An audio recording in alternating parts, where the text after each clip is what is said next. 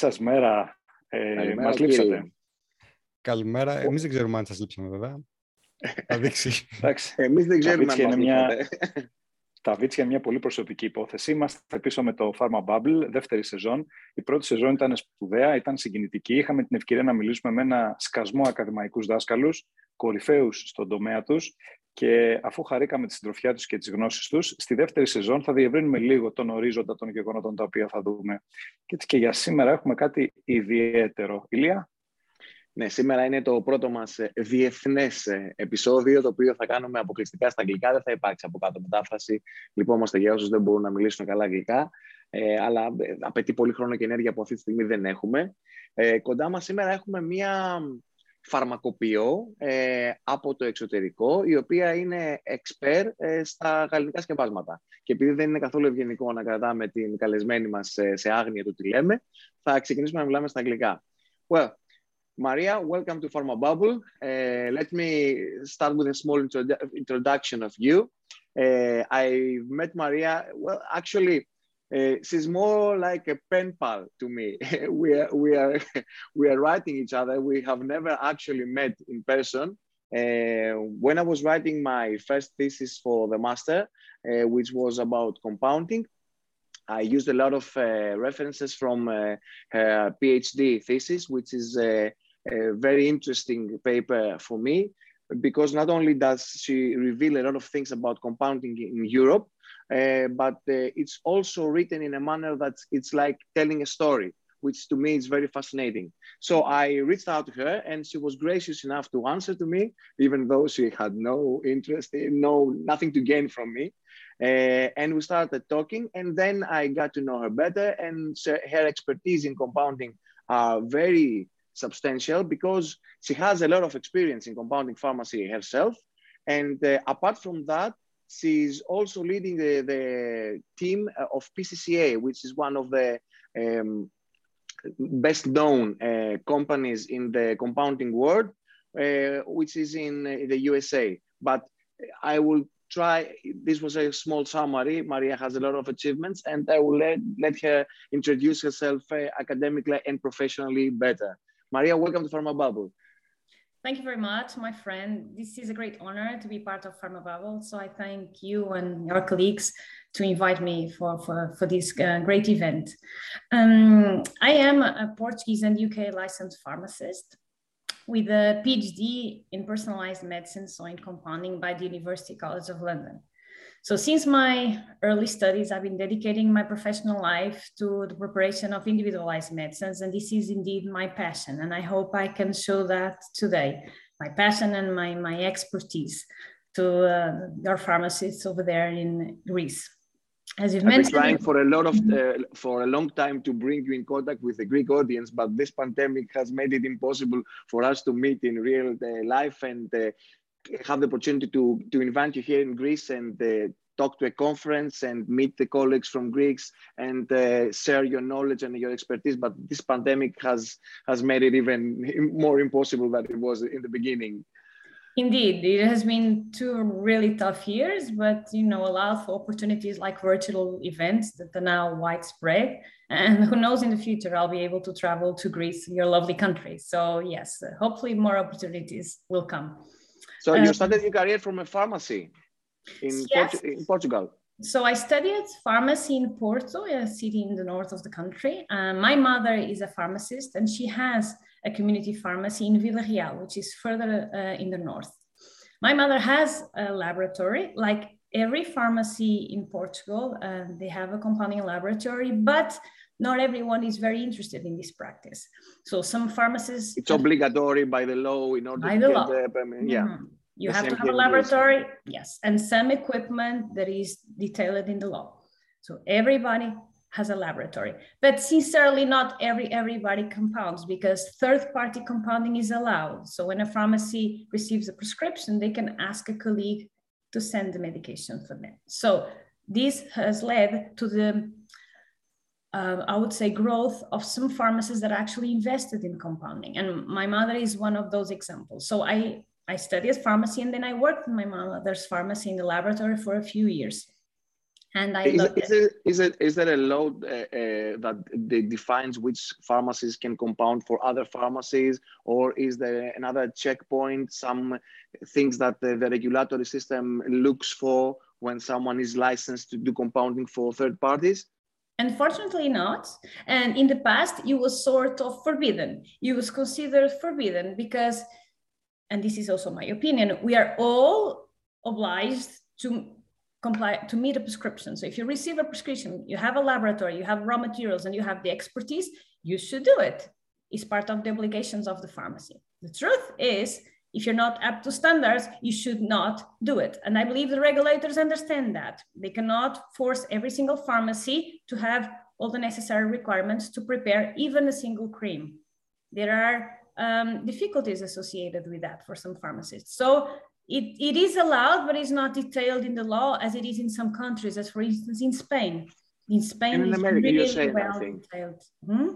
In USA as well, uh, they have pharmacy 503A and 503B or something like that.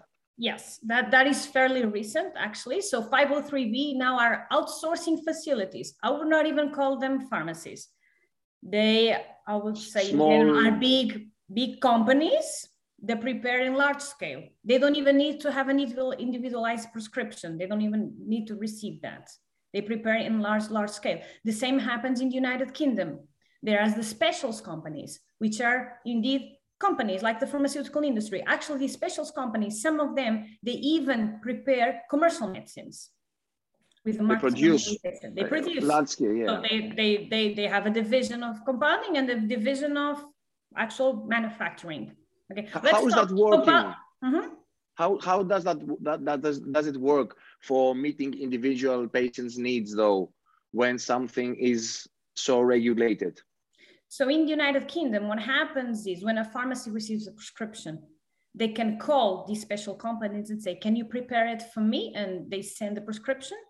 And the next day delivery or same day delivery, they get the medication. So the pharmacy is still the face to the patient. So they're still somehow a, good relationship in between the pharmacist, the patient, and the physician. But there's an outsourcing facility. So that's why I'm using this term outsourcing facility because it's this new concept in the UK, in the US, and in the UK it has been going on for a very long time. Why this happened? I can step back and give you a little bit of background. Many years ago, a Boots pharmacy, you may be familiar with Boots, is a chain of pharmacies. Yeah, we know. When they were preparing a medicine for a child, they used chloroform as a preservative, which is something that they use, but they, I believe, used 20 times the concentration by mistake. So unfortunately, it was a deadly accident. And that was a horror in the news and in the pharmacy profession. So this gave rise to companies that would actually specialize in production and manufacturing. So it was assumed that not all pharmacies in the community, in the local streets, are able to prepare this because they are stressed with other things.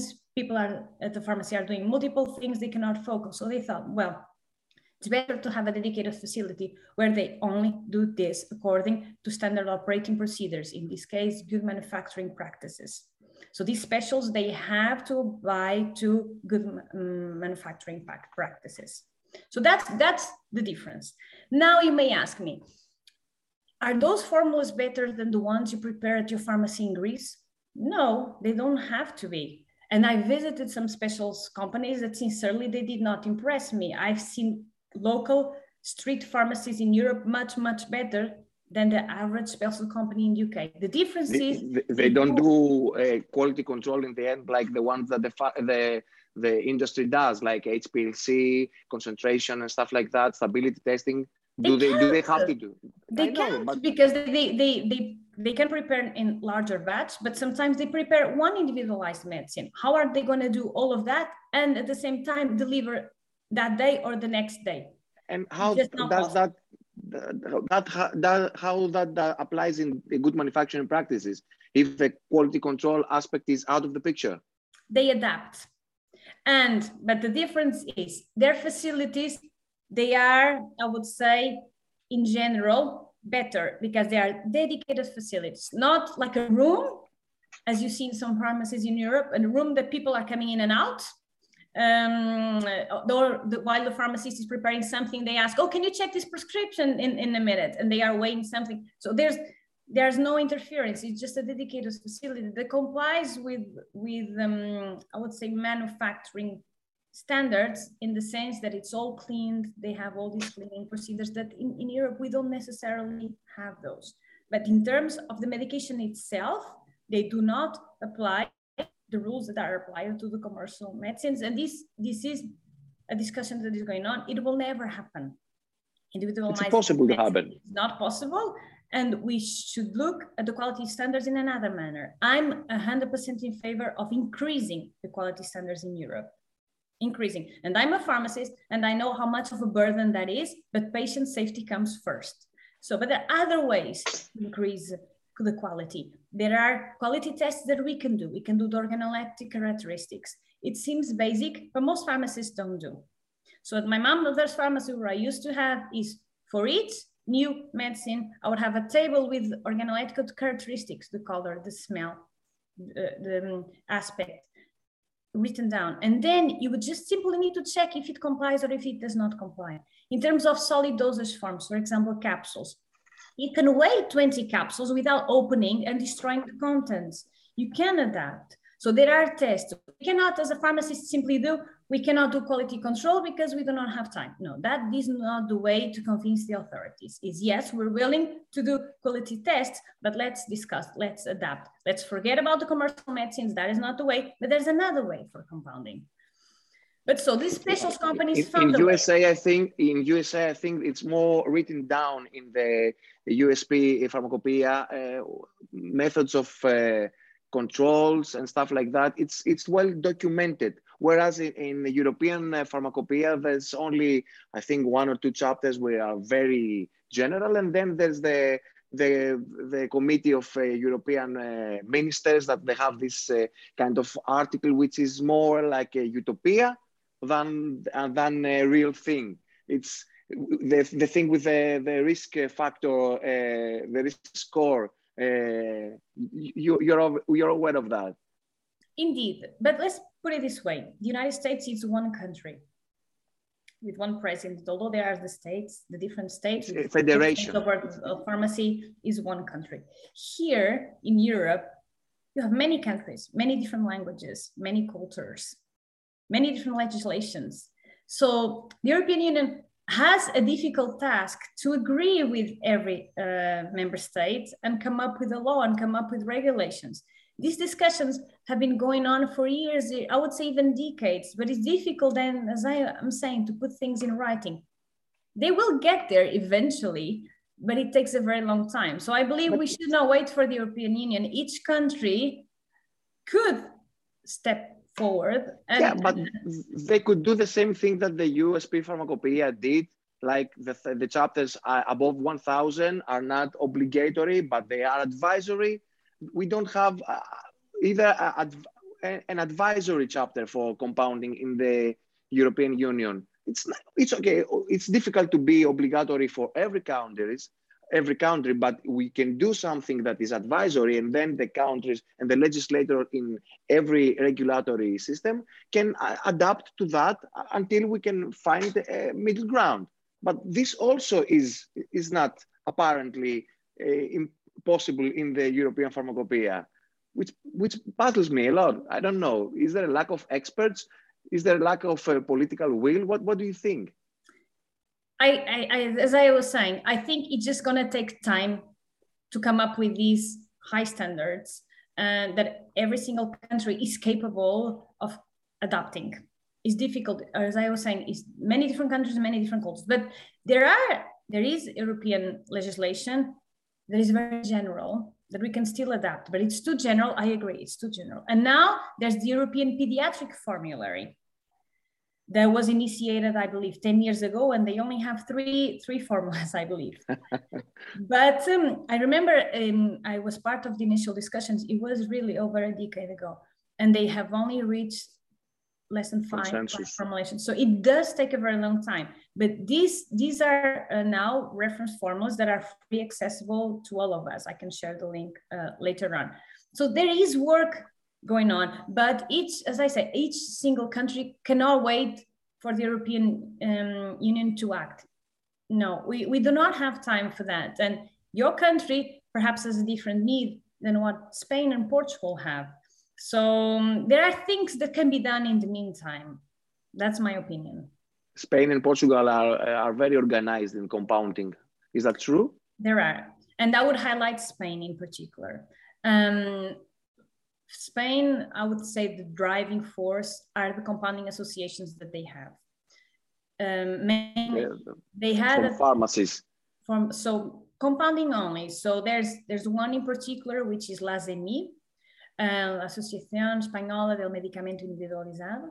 That what they do is they stand for the interest of compounding pharmacies. So I would say they are not compounding only pharmacies in Spain. They are community pharmacies, but uh, there are many that who are extremely specialized, and they have had the help of organizations as La Zemi because they protect the interests. They advocate for compounding. This association, um, they have congresses at least once a year uh, where they invite physicians. It's very important to connect with the physicians because without the prescription, we do not prepare. The need of the patient is not met. If the patient goes to the physician and the physician does not know that there's an alternative treatment, um, then us uh, and the pharmacy cannot help the patient without the physician. So the triad relationship is so important. So organizations as such in Spain, they connect us.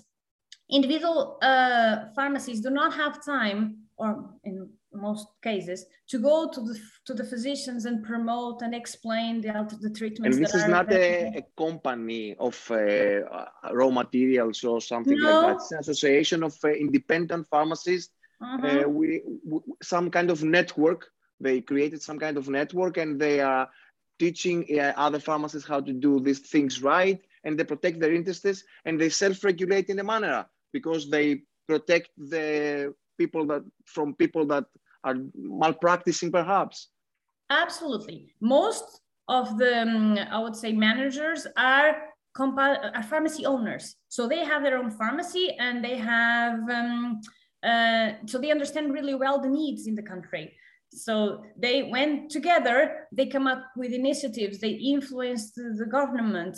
Mm, there were times that I've seen also compounding courses uh, being launched. Um, but the conferences, I believe, are key. The conferences and the um, lectures to the physicians. So this has given the rise of more and more prescriptions in that country because physicians are aware they have a good connection with um, with the pharmacists and then i would say the whole environment for compounding got bigger and better because quality has increased since they can learn what's new um, through these conferences and through these courses. So I think having a national uh, organization like there are in Spain, and as I said, there are others. There's the AFA also in Seville, Asociación de Farmacéuticos de Andalucía is another one towards the um, southern region of the country. These are key. And I don't see this in other countries in Europe. And it's a shame because um, I believe sincerely that this is fundamental. Uh, do you have to pay a fee for someone to be a member in these associations or are free? Yes, for instance, uh, I am a member. Internationals can also uh, be a member. Um, and we pay a fee, but it's a very reasonable fee. It's really reasonable. And as a member myself, I have access to compoundingtoday.com. It's a platform by the editor-in-chief of the International Journal of Pharmaceutical Compounding, Sol Allen, where you have access to the newest formulas. It's a huge database, really helpful in, in, in, in, in the compounding uh, world.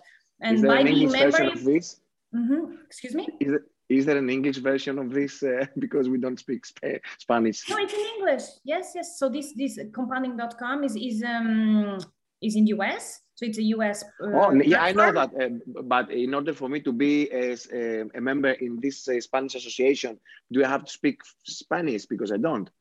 Mm, no, you, you would have access to their website and all to their initiatives. But if you Google Translate uh, the website, I'm, ah, okay. I, I, you can even read it in, in Greek. Greek. or it's a great opportunity for us to, to, to learn Spanish. absolutely, absolutely. So there are advantages. There are. Konstantinos sure was about to ask something, and it's a pleasant surprise because I'm I'm tired of my voice. uh, Maria, I would uh, I would like to have your input uh, as far as this is concerned. We have been seeing an arm wrestling between the regulating authorities in the U.S and the compounding pharmacies that has led in the last five years, let's say, to these outsourcing facilities. So I would like to, because sometimes this uh, is kind of a future crystal ball to make sure what is going to happen in Europe in the next uh, decade. So we're a little bit worried and a little bit concerned as what the perspective on the regulation on compounding would be in the next uh, 10 years. Of course, the authorities uh, claim that this is for the patient safety, even though this may, uh, let's say, reduce access to certain medication if all uh, standards are to be met from the last pharmacy. And I would also like to hear what the PCCA is all about. Greece is a, a, small market. We don't have access to major compounding places besides Fagron. Fagron does operate in Greece. Uh, so that is a little bit of a, a, reduced opportunity to have access to equipment, raw materials, and even though, and, even so far as to knowledge and uh, formularies and whatever comes with a big organized company. So I would like for you to introduce PCCA to the Greek audience. Absolutely, thank you. That's that's a great opportunity. I'll I'll just address your in, um, initial question first. So my opinion is there is no reason for concern. As I started this conversation, I'm very much in favor of increasing the quality standards in Europe. And I think this is the only way forward for us to sleep well at night and in the role of patient safety, sincerely. So what happened in the US was mainly driven by the NECC compounding incident. So a few years ago, there was a big incident in um, the sterile unit of the New England compounding pharmacy. Injections were contaminated. Many, many people died and a lot more got severely ill. And that was a shame, to say the least. Uh, we cannot afford to have lives lost because of a pharmaceutical error. This is absolutely unacceptable. So the FDA did really well, in my opinion, to step up and say it's enough. We need to take over and, and understand what's what's going on. Obviously, obviously, uh, when um, standards are increased, there's a lot of pharmacies that cannot meet then those obligations, which is normal. And, and one day in Europe, if it really, if we really follow the same process and standards um, get more and more um, difficult, some pharmacies will not be able to comply with them, but that's okay. That's what I was saying before. Um, these outsourcing uh, facilities perhaps are the future. Perhaps we need to specialize. But as we were discussing initially, even in, in, Greece, there are some pharmacies that are already specializing, like there is in Portugal. All pharmacies may compound, but some of them are specializing. And that's the only way. You cannot expect everyone to invest a lot of money in, in equipment, um, training, um, products. Um, it's, it's just unrealistic. So some pharmacies will have to drop compounding and focus on other areas of pharmacy practice, whereas there's others, because of interest or because of the patient population, they will see benefit in investing in the, those areas. And those that have specialized will have to comply with higher regulations, perhaps having more rooms, um, perhaps if it's if they do sterile, or oh, for sure increase a lot more the standards we will see what's what's in the future but i believe we should not be afraid of um, being obliged to comply with higher standards. I think actually you should anticipate that and start acting now by seeing what can we do better today to protect patient safety. So i um, although i work for the united states i live in europe and i understand very well the needs here in europe. And i look at the united states as an example of a good example of things that we can anticipate and act before things happen. Things in Europe take a very long time uh, to actually happen. Uh, but incidents do occur, and I'm sure you are all familiar of deaths and serious illness that have been caused by compounding errors. And I believe that is unacceptable. One single compounding error is unacceptable, not to mention the, the, the dozens and perhaps hundreds of patients that have been affected as well in Europe, but not with that you know media coverage. But these things happen here as well so we must act let alone the fact that uh, some of those uh, accidents and incidents are not uh, documented because uh, uh, there's no pharmacovigilance for compounding and there's no um, there's not a way for people to know what to do when something goes wrong with a compounded medication and in, uh, in some countries, perhaps uh, the regulators, they don't have a standard operating procedure to deal with these accidents or to document these accidents and act upon them, which is something perhaps that USA does not face because FDA is a very large organization and it's not understaffed. Perhaps, I don't know what else can be blamed. Absolutely, and you bring up a good point. Although I would like to believe that the compounding errors that I'm familiar are the only ones that have happened, and there's not more that we are not uh, familiar with. I sincerely hope, but perhaps it's unrealistic.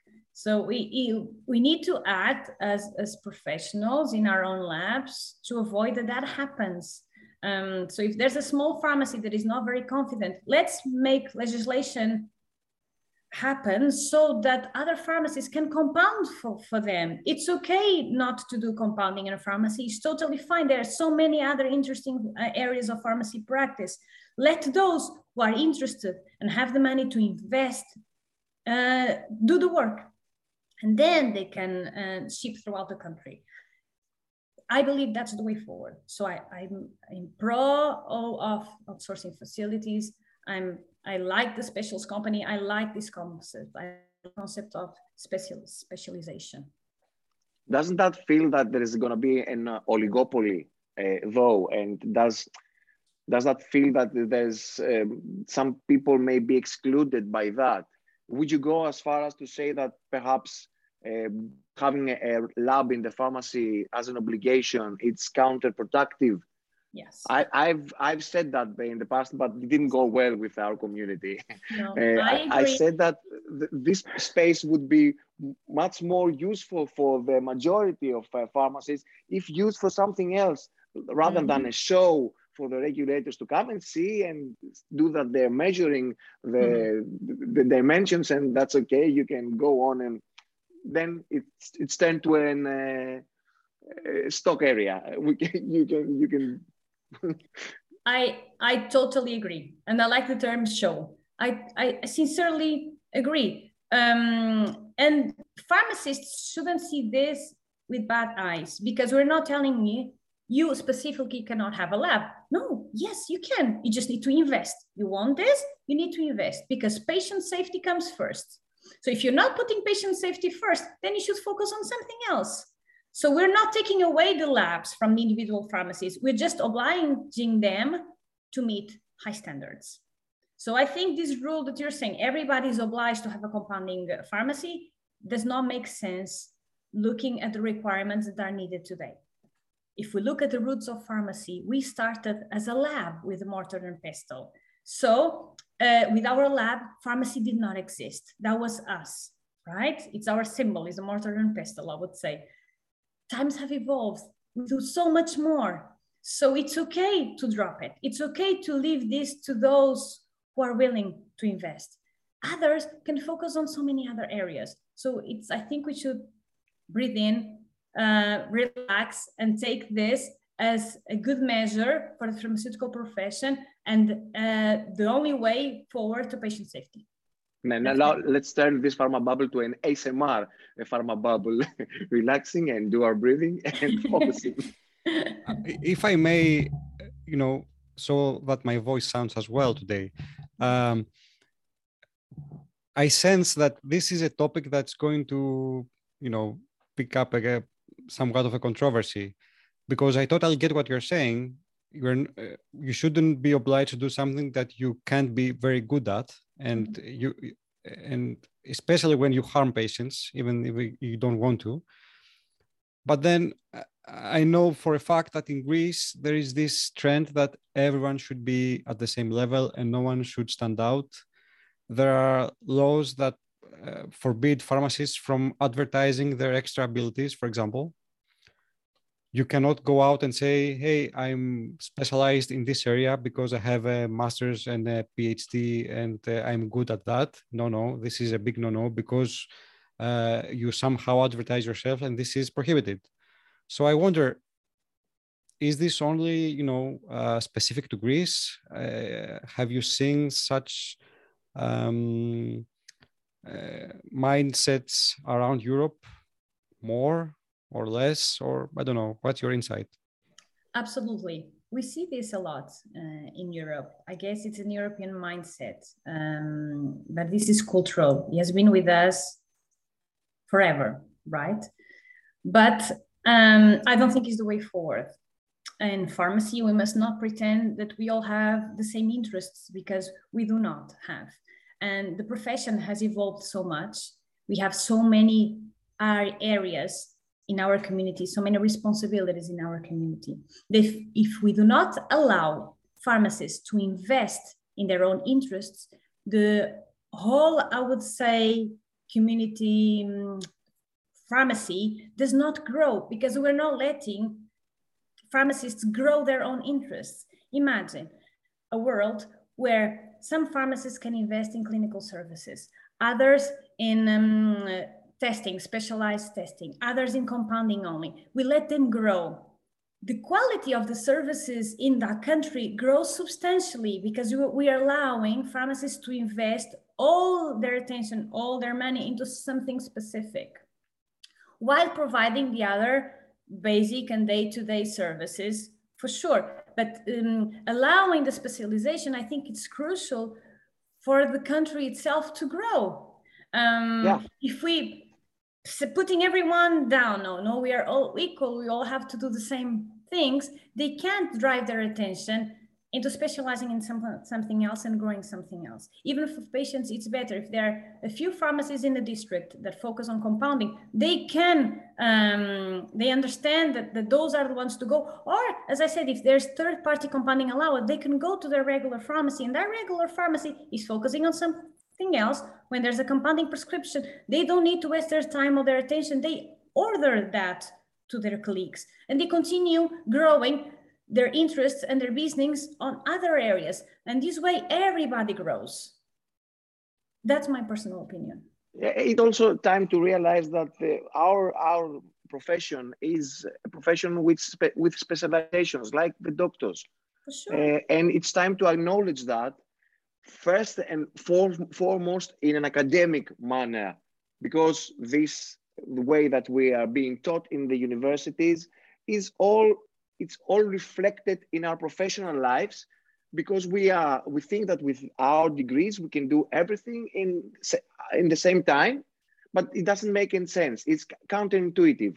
We should specialize from the beginning of our studies and we, we should have the opportunity to go back to the university if we change our minds like a doctor should do. If i take one specialty and i don't like it anymore i can go back and take another specialty. We, should we should make systems that make our lives more productive and easy, not all the, all the time make it more difficult. For me personally, trying to evolve myself uh, academically and trying to reach a higher level on, of understanding and knowledge of our science, uh, the, the, the, the institutes make it so damn hard for me because I'm working and they don't have the capacity and time and the patience to to have people that are working and have a specifically hourly, weekly plan uh, to their schedule. And it, make, it makes it so much, much harder for me to study another topic because I'm working. And this shouldn't be the case. They should welcome me, not me specifically, everybody to keep learning and evolving and make it easier for, for them, not make it more hard and more demanding than it already is for me to focus on some new aspect of thing that I want to know and have to deal with the logistics. If the teacher is going to be online at specific time and I cannot watch this uh, another time because she wants to be present for, and all the things that make it more difficult and it's not productive. It's, that doesn't make any sense. You know, if it made any sense, if it was something that made the procedure more productive and more effective, I, I wouldn't nag about it. But it doesn't add anything. It's just uh, a traditional way of understanding things, and we should not move away from the things that we know and make uh, make us feel comfortable in a, in an in an in our comfort zone. It doesn't make any sense though. It's 2021 and now 2022. We're living in a pandemic. Everybody, everybody's trying to do their best. Make it easier for them. Make it have some sense, some, some common sense. Sorry about bubbling. So, Maria, you agree with Elias that the pharmacists should, uh, let's say, move out of their comfort zone? Absolutely. I totally agree with Elias. I liked very much the comparison with the general physicians. There are the general physicians, but are also the specialized physicians. And as patients can choose where to go depending on our needs. So I think it's a very good comparison. The same as pharmacy education. In some countries, the, towards the end of the course, you can take your own specialization. Is the only in what in which countries does that apply? Do you know? Oh, oh, there there are several countries where we can do this. I, I would need to, to, to take a quick look for to give you more details on that, but that happens already in some countries. Um, so, and as I was saying, in agreement with you, it's the only way forward is the specialization so that quality overall increases. So yes, wise words. I haven't addressed though, Constantinos, your question about PCCA. I'm not sure if it's the right yes, time. Yes, I would, I would like to hear what PCCA is all about, please. Absolutely. And what so, do you do in PCCA as well? What's your job? What's your job description? Absolutely. So I would look at PCCA as a provider of everything you need when you want to prepare individualized medicines. By everything, I mean PCCA supplies the raw materials, so the powders, the APIs, um, supplies proprietary bases, so bases where you can incorporate those powders and prepare, for instance, a cream or a vehicle to prepare an oil suspension. So raw materials, and um, these vehicles and these proprietary bases. Aside from that, what does PCCA do different? We sell equipment as well. Everything you may need in a pharmacy, sterile and non-sterile, PCCA provides. It has a really extensive catalog. And I would say most importantly, has an incredible team of clinical pharmacists that are on the phone um, all day answering questions. And I think this is crucial and it's um, key in the United States is by being a member, so PCCA is members only, by being a member, when you're in the lab, you have any question, basic question, complex question, you call PCCA and there's a clinical pharmacist there to answer your question. Even if you do not know how to make a formula or if the formula is not working out, when you call the clinical pharmacist, then there's a connection to the um, formulations laboratory at the PCCA where they can test the formula for you. And this is all included in the package of the membership. So I would say peace of mind is compounding with confidence because you have access to everything you need to prepare the medicine. And if you don't know how to prepare it, you can call up and there's something to back you up. In addition, PCCA has a large, I would say, catalog of training courses in person and now live. So it's um, absolutely in pro of continuous education. It even has courses for pharmacy students. So it's from the early stages until later on. You can continuously update sterile, non, non-sterile.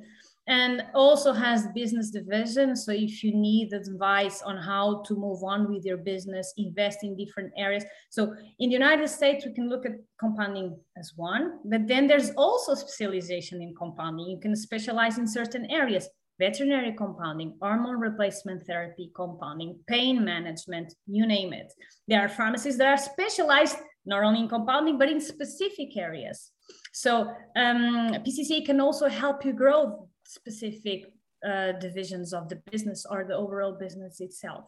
So it's the only country in the world that offers all these services. And it was the first that was introduced in the market over 30 years ago.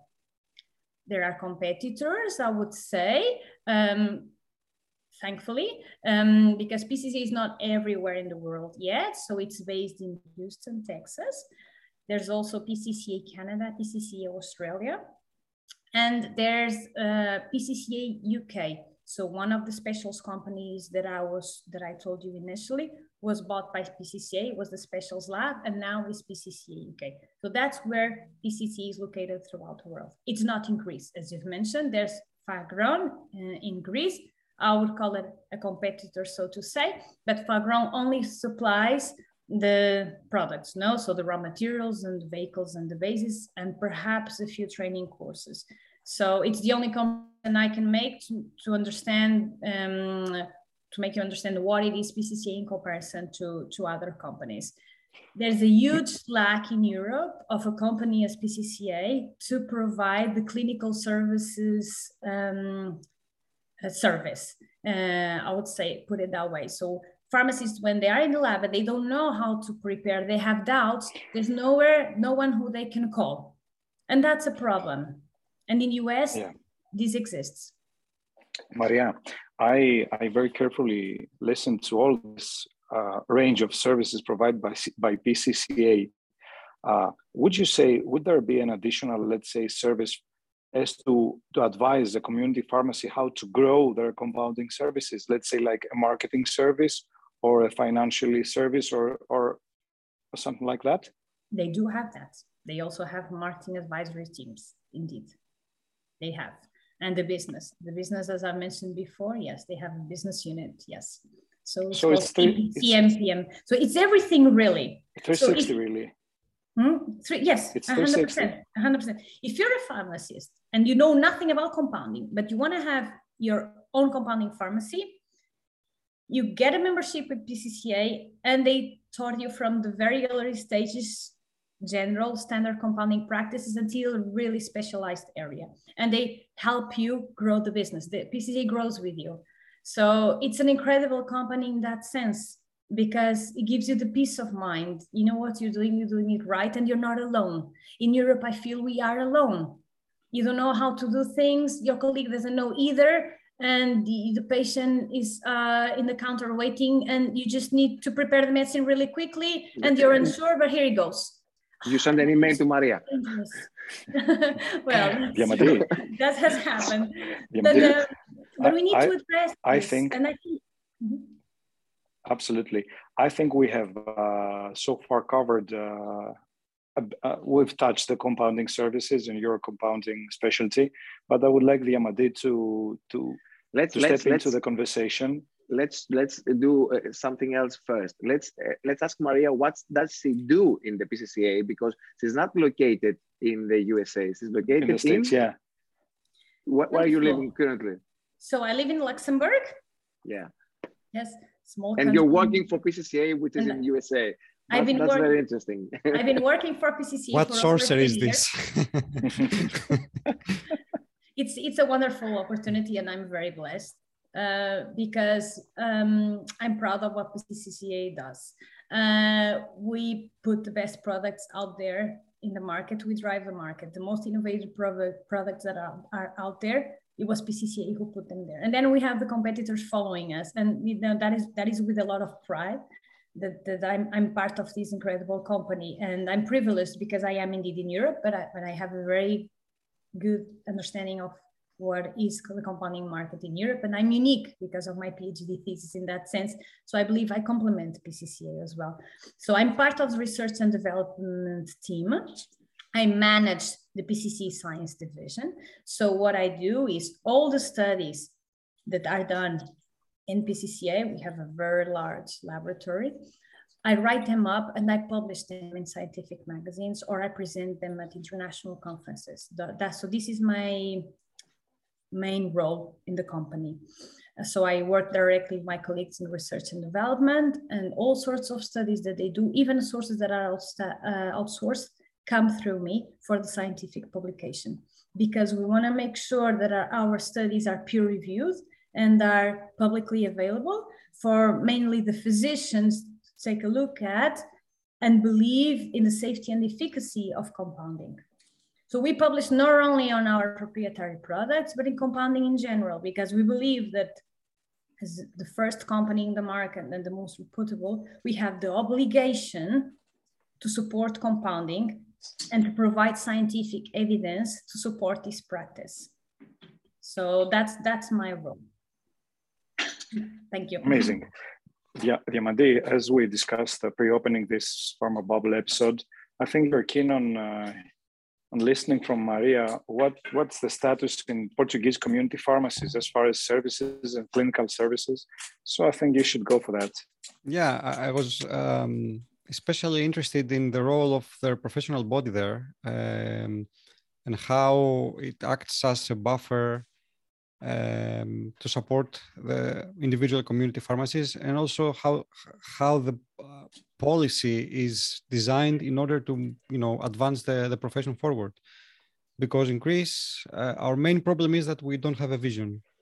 Uh, or we have many small individual visions and not you know uh, an overarching vision for the whole profession how to move forward. So i'd be very interested to hear you know uh, your ideas or thoughts on that Absolutely. So as I said, I've worked uh, in community pharmacy in Portugal, so I understand well uh, the market aside from compounding uh, practices. There's one main association uh, in Portugal, Associação Nacional de Farmácias, which is um, ANF, and they've grouped together pharmacies that are members, so it's members as well. It's a private organization, and um, what they do is um, they support the pharmacists by providing them with um, guidances. Um, and most importantly in terms of reimbursement.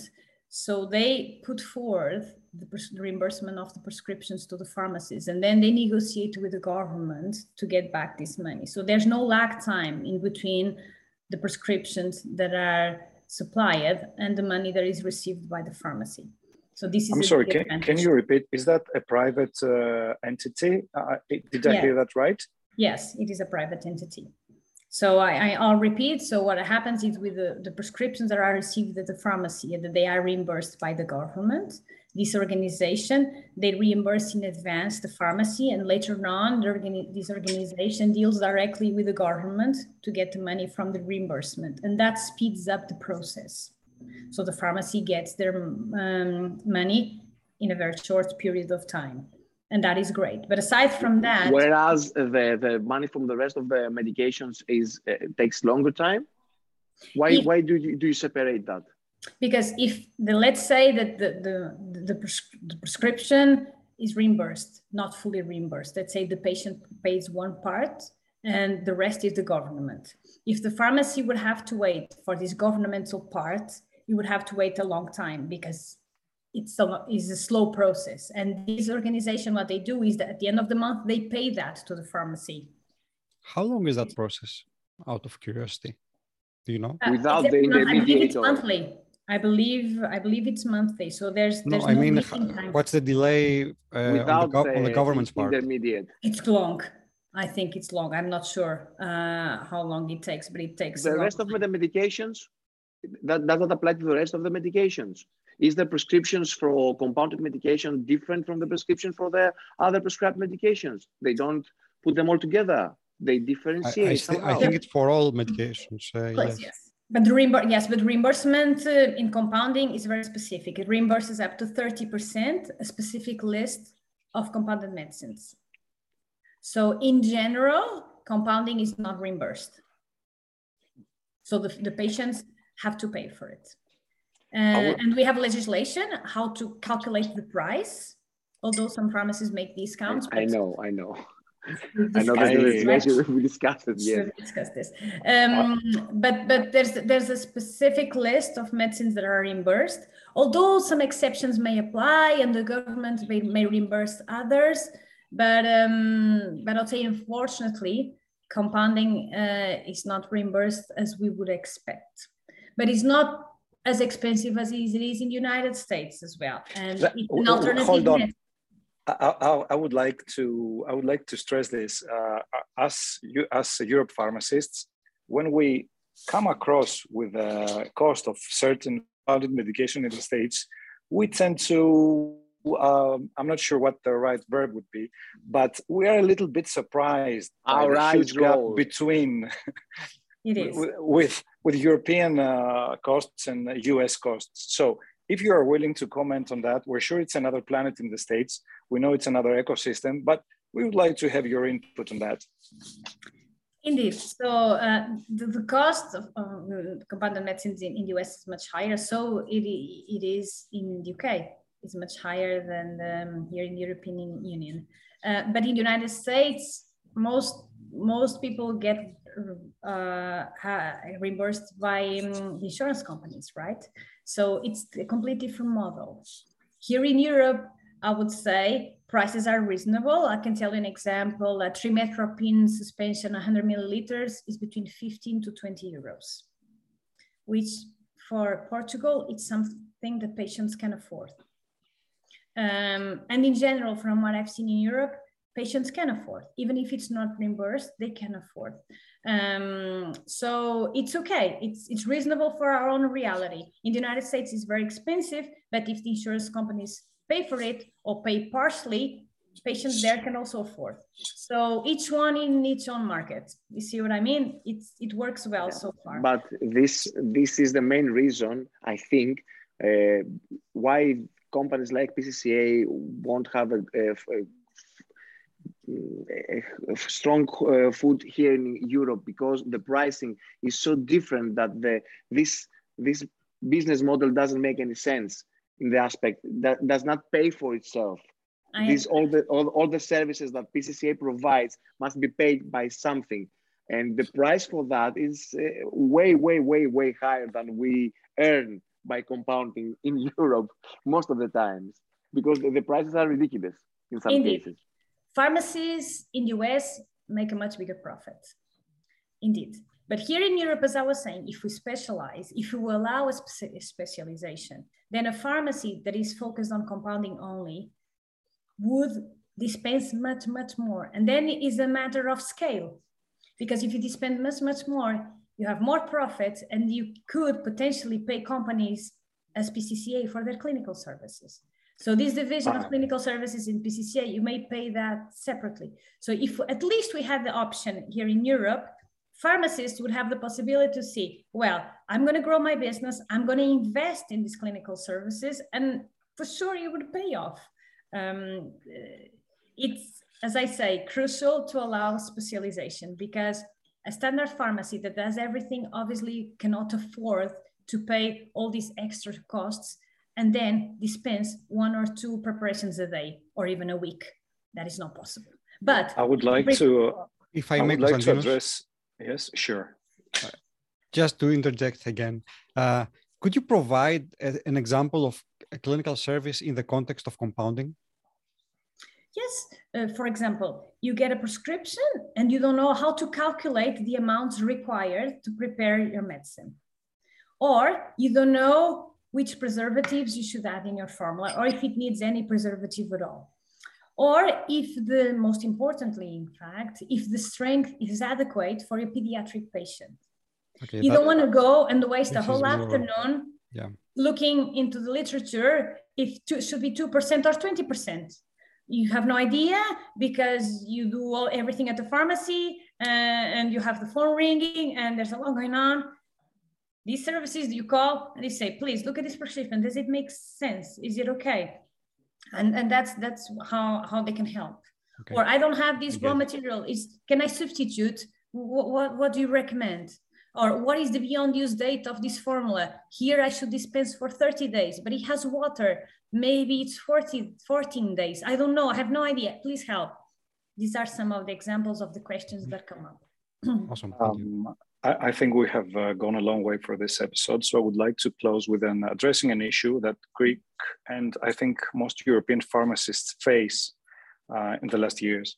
We are day on a day-to-day basis. Uh, we come up with shortages of medication. Uh, we are short in supplies, and uh, I think there is a huge opportunity here from compounding that has and not some medication been also are being met. discontinued, and some yes. also medications are being discontinued, which is so I have a, my own opinion as why this hasn't been met uh, by compounding pharmacists, and that involves uh, the doctor's community information, uh, the proper education, and I think there is a there is a lag of response time from uh, pro- from companies such as Fagron or PCCA that do not supply the in a in a very timely manner the right APIs to make sure that the pharmacists can invest and compound the sort that the drug in a reasonable time. So uh, I would like to hear if this is something that you are dealing with, uh, let's say uh, medication shortages. I'm not sure what the status is in the States, but in Europe, we do come with that every day. Indeed. It's one of, I would say, big needs. Uh, is indeed when medicines, uh, there are shortages and they're discontinued, compounding can meet that need right away. Um, and it happens in the United States across Europe. I would say in Europe, we lack the connection between the pharmacist and the physician. So when the medicine gets discontinued or is no longer available for other reasons, the physician does not know that there's an alternative, that pharmacists can compound that, provided that they have the API. But that, that's another question that we will address. So physicians, they do not know. Whereas in the United States, they're more likely to know. And in Spain, they're more likely to know, but because organizations exist to inform them. So in Greece, such as in Portugal, if these organizations do not exist and pharmacists do not have time to inform their physicians, how will their physicians know that this medicine that just got discontinued has an alternative? They do not know, but it's our fault as pharmacists that they don't know. We cannot expect them to know we have to call them and tell, listen, don't worry, I have this API, API active substance, right? I have this active substance in my laboratory. I can prepare an oral suspension. So whenever needed, I'm, I'm here to help. but there's lack of communication. Now, uh, if the supplier does not have the active substance, well, then your hands are tied. You cannot do much, but it rarely happens it rarely happens because these medicines that are discontinued, most of the time they've been in the market for a very long time and the active substance is available. So perhaps if your, your main supplier does not have it, perhaps there are alternative suppliers that have it. In PCCA, i am proud to say that, you know, our catalog of active substance is really, really big. So um, most needs are met. Most active substances are available. Now in Europe, there are more more issues. But um, but again, provided that you have the active substance, I believe it, we just need to work more on the relationship with the physician. Let them know. That that's what I think. Mm-hmm. What I what I, I think, think it's my my takeaway message from all this is that. Uh, pharmacists have a lot of different roles to play in these supply chains. I mean, uh, Maria mentioned that they, they use clinical pharmacists in their call centers. Like we have a clinical pharmacy here in our, in our company and we use him like a, an apothecary in a basement in a hospital, which is a, a huge me. waste of his talent, a huge waste of his talent and his education. Not that's just me though. I mean, yeah, it happens with and every pharmacist in essence. Yeah, and, and compounding in the hospital, which was uh, actually the thesis of Maria that got started our uh, pen pal relationship. Uh, I, I, had the opportunity to speak uh, for with some uh, hospital pharmacists at one point, and um, it was very difficult to, to, to make them understand that compounding uh, is, is, not, is not a licensed medication it, it's excluded from the licensing process. That's, that was something that was not in the mindset because they have some specific uh, duties in the pharmacy, in the hospital, and they are accountable to uh, the management for some legislational and regulational reasons. And all this idea of something being unlicensed and um, uh, they could not see the difference uh, with um, uh, out label uh, uh, off label uses which is something that your paper addresses very specifically and was an eye opener for me as well. Teaser trailer. We're going to do an episode in greek in fixed mindsets among the academic community and the scientific community. Teaser trailer. Wonderful. Well um, I'm very happy with this discussion and I'm, I'm happy to contribute further. Um, I think there are a lot of opportunities, I would say, not challenges, opportunities uh, in compounding in Europe and in particular in Greece, from what I've seen. The way forward, in my opinion, for sure, is raising the standards in, in pro of patient safety. Uh, education is key. So um, it's very important to have your colleagues and physicians well knowledgeable about compounding. Perhaps having a national organization with a few um, pharmacy owners uh, in the board uh, would be crucial to help this education. Um, perhaps as well having a clinical services um, team in, in Greece and that with a small fee, uh, pharmacists who would like to specialize in compounding could call and answer questions. And those clinic, those members of the clinical services, they could engage in training opportunities. They can attend international conferences, and at least those specific members could help the whole country. I think that would be a realistic manner to raise the standards in, in your country and in Europe in general, but in your country specifically. So definitely an organization specialized in compounding is would be key, in my opinion. I'm very excited about this episode, the Amadia story too, and uh, I'm, I'm really looking forward to having you in Greece, up close and personal, to make sure we we continue this conversation where we're going to leave it today. Yeah, I would uh, personally like. Up yeah, I, I, would like I would personally like to thank Maria not for only for this episode, but uh, for her all contribution in my personal education. I'm I'm most obliged for because you're a very generous person. You don't have to do anything. You you have, you have nothing, zero gain from this, and yet you do that. I'm very obliged. My pleasure. Thank you, Maria, for being here. Thank you very much for this opportunity. It has been wonderful to contribute my knowledge to this uh, great discussion.